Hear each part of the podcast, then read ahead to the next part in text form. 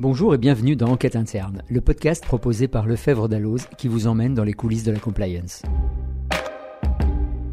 Tous les mois, nous plongerons en immersion dans le quotidien des professionnels de la compliance. Nous rencontrerons des experts qui nous diront comment est vécu en pratique ce sujet souvent perçu comme théorique. Grâce à leur retour d'expérience, leurs anecdotes, leurs réussites et peut-être leurs galères, nous comprendrons enfin les rouages de la compliance.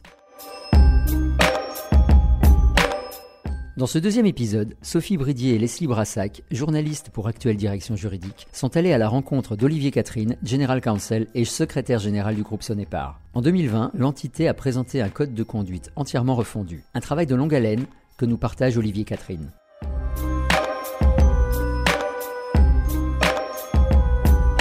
Bonjour Monsieur Catherine, merci beaucoup de nous recevoir euh, chez vous, chez Sonépar, dans votre groupe. On va parler avec vous aujourd'hui de code de conduite et de gouvernance en matière de compliance. Tout d'abord, Olivier Catherine, qui êtes-vous? Est-ce que vous pouvez nous parler un peu de votre parcours et pourquoi vous êtes venu à la compliance? Tout à fait, bonjour et puis ravi de vous accueillir euh, ici euh, à Paris 8e arrondissement au siège de, de Sonépar. Donc je suis effectivement le secrétaire général du groupe depuis tout juste trois ans et je supervise, si vous voulez, trois, trois domaines d'activité. Donc les, les risques et les assurances, on appelle le service titres, donc l'actionnariat salarié et les transferts de titres. Et euh, le troisième domaine, c'est donc le juridique et la compliance qui va nous occuper, je le comprends, euh, aujourd'hui. Et j'ai commencé ma carrière il y a environ une vingtaine d'années en cabinet d'avocat, puis j'ai basculé dans le monde de l'entreprise chez Gaz de France, Bureau Veritas, et donc depuis trois ans, ce n'est pas. Alors rentrons dans le vif du sujet. Vous avez refondu votre code de conduite en 2020. Pour quelles raisons et qui a pris cette initiative? Alors tout d'abord, nous avons voulu prendre en compte la, mise à jour complète de notre cartographie des risques de corruption et de trafic d'influence. Donc déjà en soi, c'était un, très bon motif pour mettre à jour notre code de conduite. Et je dirais le deuxième, c'était que ce code de conduite, qui était d'ailleurs le premier dans l'histoire du groupe, datait de 2007. Il allait vers ses trois ans et euh, on s'est dit, et c'est la troisième raison, que c'était certainement le bon moment pour euh, avoir un nouveau marqueur, pour euh, insuffler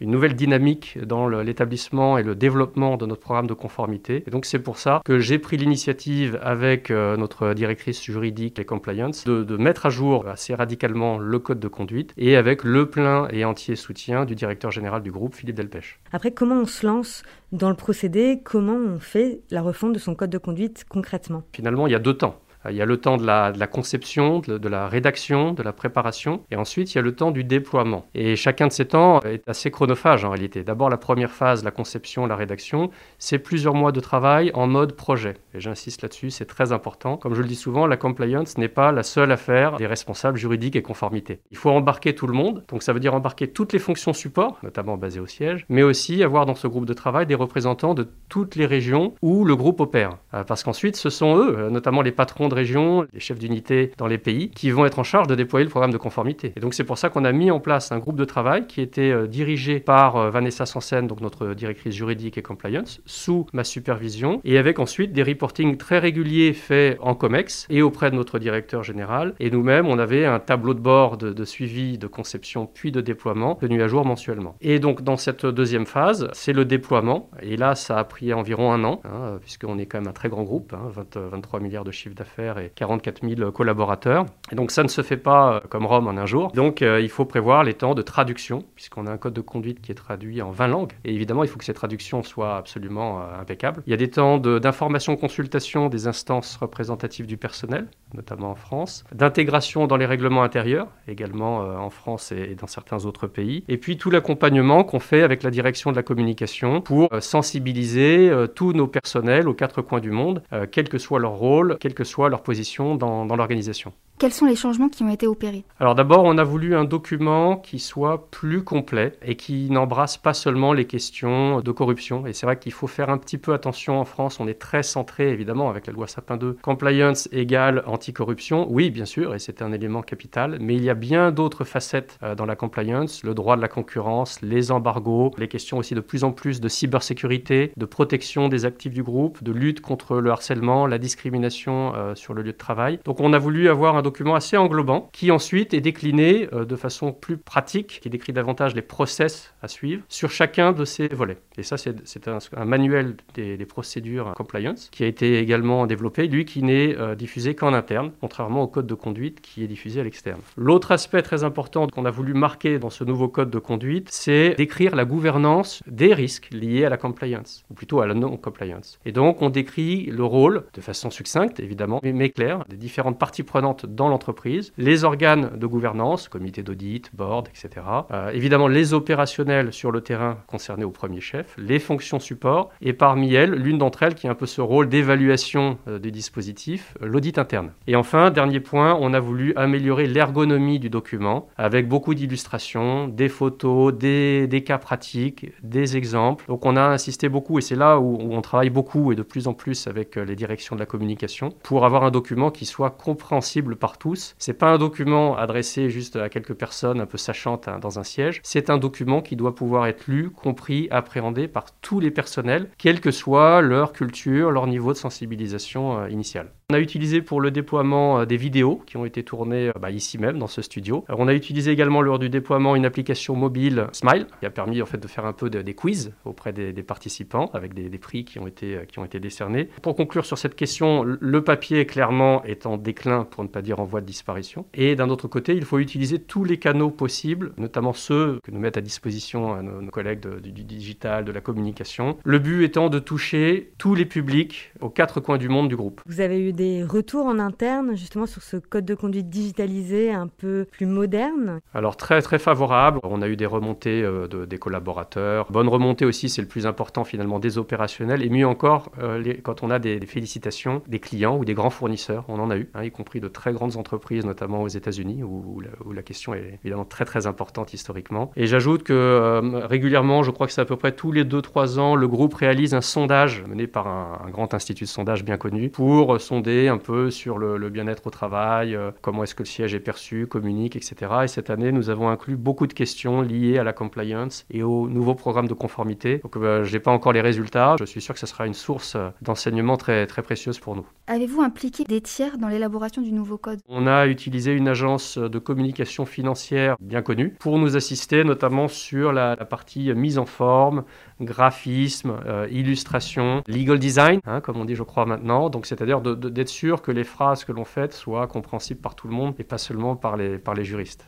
Aujourd'hui, votre code de conduite, il est plus large, il embrasse de nouvelles questions. Est-ce que vous pouvez me donner un ou deux exemples? Oui, alors par exemple, c'est les cadeaux. Comment se comporter s'il y a telle ou telle situation, si un, fournisseur veut m'offrir un cadeau alors qu'on est en plein appel d'offres? Donc clairement, l'idée, c'est, c'est pas donner une réponse très juridique avec des citations de code de tel ou tel pays, mais c'est dire, voilà, attention, là, c'est un point d'alerte si vous êtes dans une telle situation, vous en parlez à votre manager ou vous en parlez à nous, le réseau des compliance officers. Et idem, par exemple, en droit de la concurrence, si on est dans le cadre d'associations professionnelles, que quelqu'un a une conversation qui concerne des parts de marché, tout de suite, que faire? C'est-à-dire, il faut tout de suite, en gros, dire non, on ne veut pas traiter ce sujet, on constate si possible dans un PV et on quitte la salle. Et quels ont été les points les plus compliqués dans la refonte? Alors je dirais qu'il y a calibré euh, le, volume finalement du document. Bon évidemment on va pas faire un document de 5 à 10 pages. D'un autre côté, euh, si on se maîtrise pas nous-mêmes en tant que juriste euh, ou compliance officer, on, a tendance à, être assez prolixe, à vouloir un peu couvrir tous les cas de figure. Donc le, le vrai risque c'est de faire trop long et du coup de susciter une adhésion très limitée.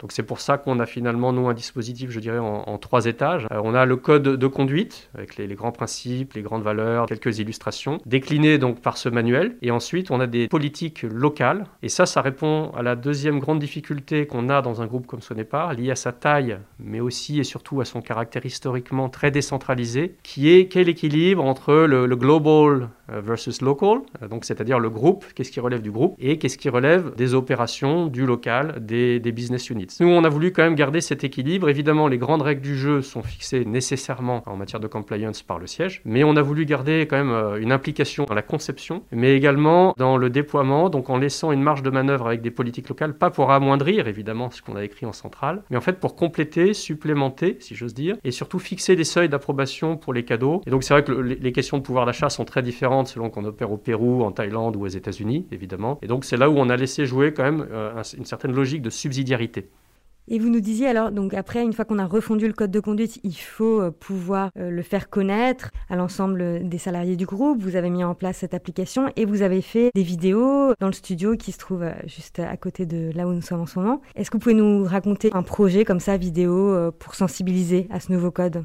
Oui, on a donc notre directrice juridique et compliance qui a fait une vidéo en interne et c'était une vidéo qui a été diffusée un peu en, même temps qu'on avait euh, qu'on lançait une autre initiative qui consistait à euh, déployer ce qu'on appelle le poster compliance. Et donc sur les 2800 sites du groupe aux quatre coins du monde, il est obligatoire, imposé, d'avoir un poster compliance figurant dessus donc les messages clés. Hein, évidemment, c'est très visuel. Et on a une photo dessus du directeur général du groupe, du président de la région et de notre directrice juridique et compliance. Et donc l'idée, c'est de multiplier les canaux pour s'assurer qu'en fait on n'oublie personne et personne ne puisse euh, venir un jour euh, voir son, responsable conformité euh, et en disant je, ne savais pas. Donc moi c'est absolument ce que je veux éviter. Personne ne doit pouvoir raisonnablement venir me voir et en disant Olivier j'étais pas au courant. Je savais pas qu'il fallait obtenir l'accord pour tel ou tel intermédiaire, pour tel cadeau. Je ne savais pas qu'il fallait déclarer telle situation potentielle de conflit d'intérêts. Pour moi c'est si ça arrive ça c'est qu'on a, on a échoué quelque part dans la diffusion du programme de, de conformité. L'Assemblée générale de Sonpar s'est déroulée mi-avril la compliance a-t-elle été évoquée? Et sous quelle forme? Donc la compliance a été évoquée assez abondamment, je dirais. C'est vrai qu'on était sur un format d'assemblée générale complètement digital, hein. donc, euh, donc euh, sur une durée un petit peu plus courte que d'habitude, ce qui n'empêche pas d'ailleurs euh, quand même les, interactions. Et donc on a traité de la compliance sous, deux formes. D'abord dans la documentation écrite qui a été remise aux actionnaires, donc avec des développements sur, sur notamment les risques liés à la conformité, la façon dont, on traite les risques, les réalisations de l'année écoulée, et également une vidéo. Donc notre président le directeur général et un certain nombre de membres du COMEX ont réalisé une petite vidéo pour un peu décrire finalement les grands chantiers, les grandes réalisations de, l'exercice écoulé. Et donc moi-même, j'ai réalisé une de ces vidéos. Donc c'est un bon, un bon moyen de s'adresser aux actionnaires et, également un petit peu au-delà, puisque chez Sonepar, on, on est assez inclusif et on, accueille également les, les collaborateurs. C'est quel message qu'on porte quand on est président ou directeur général sur les messages compliance? Ce qui est important, c'est qu'il faut marquer la zéro tolérance. Il faut aussi montrer qu'il n'y a pas euh, une opposition entre siège et opération et euh, montrer qu'il y a une articulation entre en réalité les, fonctions support du siège et les opérations. Et au-delà de ça, il faut montrer que en fait la compliance, et c'est ce qu'il montre, c'est un moyen de sécuriser le modèle décentralisé du groupe qui a fait sa force historiquement. Êtes-vous directement rattaché à votre directeur général? Et combien de fois par mois évoquez-vous des sujets de compliance avec lui? Alors oui, donc euh, en tant que secrétaire général, je suis membre du COMEX et donc je reporte au directeur général euh, Philippe Delpech. Donc je dirais que ça c'est un facteur pour moi très positif en termes d'accorder la priorité à la compliance et au-delà, hein, au-delà de ça, aux questions juridiques, gestion des risques, les assurances. Et en réalité, tous ces, tous ces thématiques sont, sont souvent euh, et de plus en plus étroitement liées. Et donc le fait d'être également au COMEX et, et surtout aussi d'assurer le secrétariat du board, du comité d'audit, ça permet également d'avoir un accès aux aux organes de, gouvernance, hein, de supervision du groupe. ça aussi, c'est précieux et euh, il n'y a pas une réunion alors du COMEX, comme je l'expliquais, mais également du comité d'audit ou du board qui ne se tienne sans que la conformité ne, soit abordée. Et ça, c'est un point très important. Je pense qu'on ne peut pas faire autrement dans un groupe aussi, international que le nôtre et d'ailleurs avec une présence aussi euh, américaine, si j'ose dire, que le nôtre, hein, puisqu'on réalise un tiers du chiffre d'affaires, hein, un bon 8 milliards d'euros de chiffre d'affaires rien qu'aux États-Unis. Et ça veut dire concrètement que lors euh, du board ou lors du comité, vous, on vous demande de faire un point sur ces sujets-là tout à fait. Par exemple, là, j'ai reporté euh, au premier board de, l'année 2021 un certain nombre d'indicateurs, les KPIs, comme on dit, hein, 2020, et notamment le taux de, signature, ce qu'on a demandé à tous les collaborateurs, 44 euh, 000 collaborateurs du groupe, de signer le code de conduite. Et donc, on a pu montrer les statistiques. On en a d'autres, d'ailleurs, qu'elles contribuent le contrôle interne, hein, dans les campagnes de déclaration de contrôle interne. L'audit interne, qui réalise des audits Sapin 2 hein, dédiés, c'est-à-dire qu'ils vont dans un pays et ils vont auditer les huit piliers de la loi Sapin 2 et, au-delà de ça, euh, l'ensemble des règles qui sont plus contraignantes en réalité, imposées par le groupe dans le cadre de ce code de conduite et plus largement de ce programme de conformité.